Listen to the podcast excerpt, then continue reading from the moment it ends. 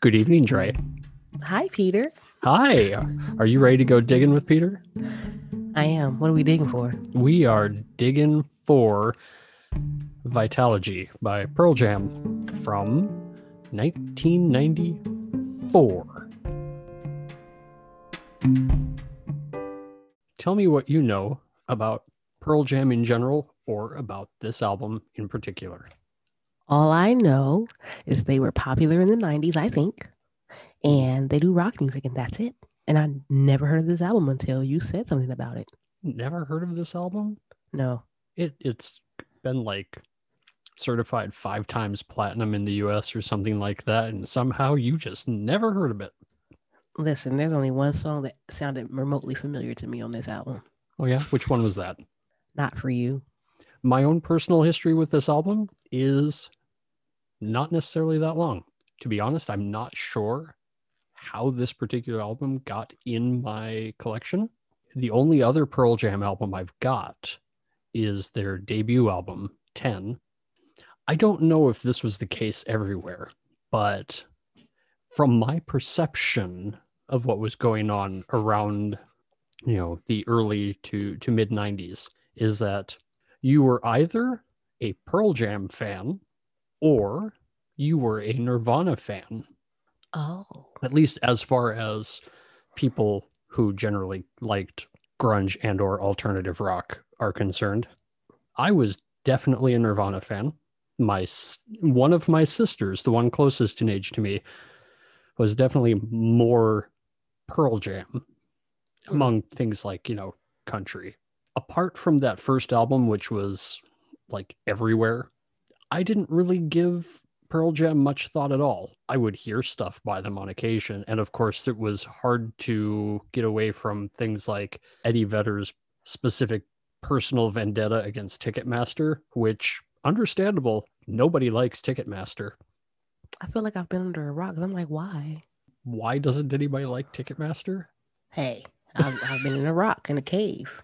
Maybe in a special episode someday in the in the future we can go over everybody's personal history with Ticketmaster and why nobody likes them. Suffice it to say, it, it devolved into like this big thing. Uh, okay, so it looks like most of the writing and a good chunk of the recording for this album took place while they were touring on their prior album, versus their drummer up to that point, Dave Abbruzzese, I hope I'm saying that right, left while they were still recording this album. And so two tracks on this are recorded using other drummers. You want to tell me initial thoughts? Initially, I was bored. You're bored. Okay. I, I mean, I liked it, but it didn't it didn't make me excited to keep going. Is it just that it got slow to start or did it just sound like a lot of the same to you? Like they were just it started off great. I'm like, oh, okay, I can get into this. And then it just kept going and I just lost interest.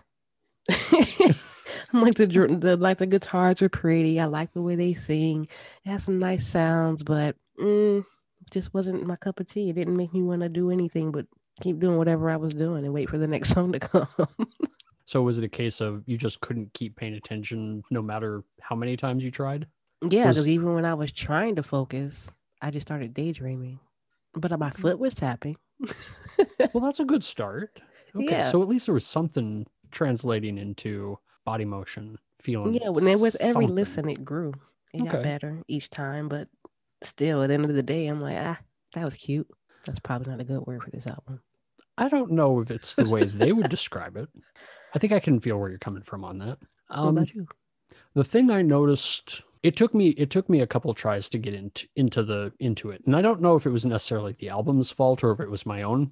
Like i just wasn't in a headspace to process it. Was like okay i gotta listen to this one now. Once i did once something you know a switch flipped in my head or something and i was actually listening to it, was like you know what? This is better than i remembered it being. And i think part of it is that eddie vedder who who wrote all of the lyrics tends to write in a pretty linear or at least non-abstract fashion. Because yeah. remember, my my headspace when I'm when I'm listening to Pearl Jam, at least these first few their first few albums, is I'm comparing it to what I liked to listen to it when those came out, which was Nirvana. Mhm. And Kurt Cobain was a lot more abstract in his lyrics. They didn't necessarily make sense on the face of it. And Eddie Vedder writes in a more literary style. If you're listening to the lyrics and you're you're listening for a story or for just something that makes sense, this works. This is actually not bad. You get to like spin the black circle, and that's a pretty good heavy piece, pretty fast, pretty aggressive. I And from there, fast and fun. what's that? I called it fast and fun. Yeah, that works. And I think for the most part, the album kind of uses that as a tone setter. Where it goes off the rails a little bit for me is when you get to that point about two thirds through the album with Bugs and Satan's Ugh. Bed. Oh, bugs. Now, Bugs in particular, it uses an accordion, which normally I would be a really big proponent of. I love me some accordion in popular music. You're fired. Why am I fired? Oh, accordions? Yes, I love accordions. It just puts me in a bad space to hear it. But like I said, normally I'm good with accordions. But that track, Bugs, just bugs the crap out of me. yeah. It That one was always a record scratch. yeah, it sounds like a demented carnival barker. And then Satan's bed following that up. It's like, okay, you just put the, the two worst things on this album right next to each other to make it easy to skip over them. See, I thought Bugs was like a jam session. Maybe they just went in the room and just started playing around and put it on the album. That's what it felt like to me. Maybe it was, but you know what? The producer in that case should have been like, guys, this is not working. Eddie, I don't know what you're going for here, but it's not working. Please don't do it. That's what the producer should have done. It was an experiment. I mean, they buried it in the album. if if this was the first track on the album, I think a lot of people would have said, "I don't know what this is." They would just would take taken it off and thrown it away. Exactly. Yeah. Hmm, But I thought Satan's Bed was a bop. This is forgettable at best. There are there are a couple tracks early on in this where I might actually think of this later on and think that was good. I want to hear that right now, Mm-hmm. like "Spin the Black Circle" or "Corduroy" or "Not for You." Those are tracks I can go back to and think, yeah, I'll hear something else in there. This is good. Let me do that. Satan's Bed is not one of those, and Bugs is one that will cause me to rethink taking that album back out. That's funny. Was there anything that in particular that really, really didn't work for you apart from Bugs, which we've already discussed? Um, no, the rest of it was all right. Bugs is the only one where I was like, I can just do without this. I like I considered skipping it on Mhm. every other listen besides the first one. But I Mhm. didn't. I powered through. Like I have a couple that could be favorite. I liked Immortality and I liked Nothing Man. They were really pretty to me. The singing, the guitars, they were the kind of songs I'll play and just like, yeah, that's in the background. But the rest, hmm, I really don't have a lot on this one. You don't have a lot on this it's a whole lot of meh. you didn't leave you with a strong impression either way, except No. for Bugs. Yeah, Bugs is a whole lot of no, and the rest of it is a whole lot of it's all right. But it's Okay. probably just because it's not my kind of music that I listen to. hmm And it was my first time hearing it. You don't really recall hearing much else of Pearl Jam. I only know the name because they were popular with people who listen to this music. Uh, they are still going. They are a going concern as of their last full length album, Gigaton, which was released a year ago yesterday. Wow. Yeah, I was looking at that date like, ooh, that date looks familiar. So 11 studio albums, a bunch of live albums, a couple compilations. Nothing has sold as well as 10 and Vitalogy was the the last one to be multiple platinum certified. Whipping gets stuck in my head from this What- album. Oh, Whipping. whipping just stuck in your head like Just that word because they kept saying it over and over and over again and it's stuck in my head. Like the way that Eddie Vedder is singing it.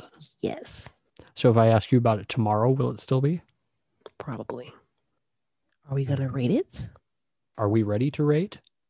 I wrote it down. Ooh, you wrote it down. I need to hear this now.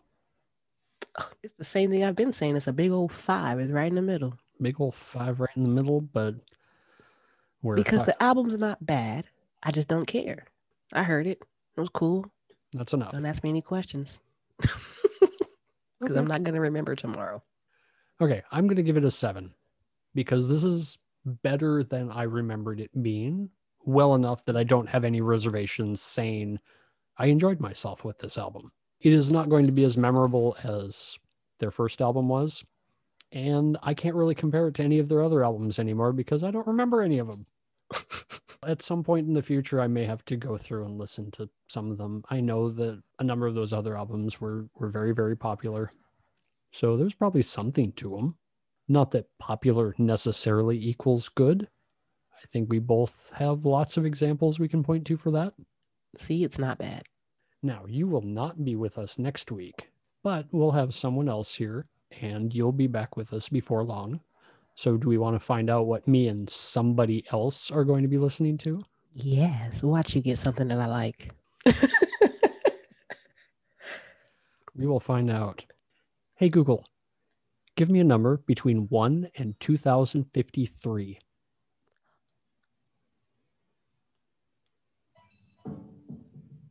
Seven hundred ninety-five.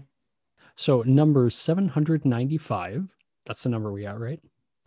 Is G3 live in concert by Joe Satriani, Steve Vai, and Eric Johnson. Yeah, I don't know what that is. Well, they are they are all guitarists, Hmm. like virtuoso kind of rock guitarists. Yeah, I'm not upset about this one.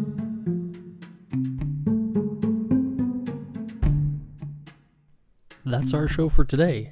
Uh, please rate and review us on whatever platform you hear us on. And as usual, thank you to Dre for joining me, and thank you for joining us. Until next time, be good to your music. It's been good to you.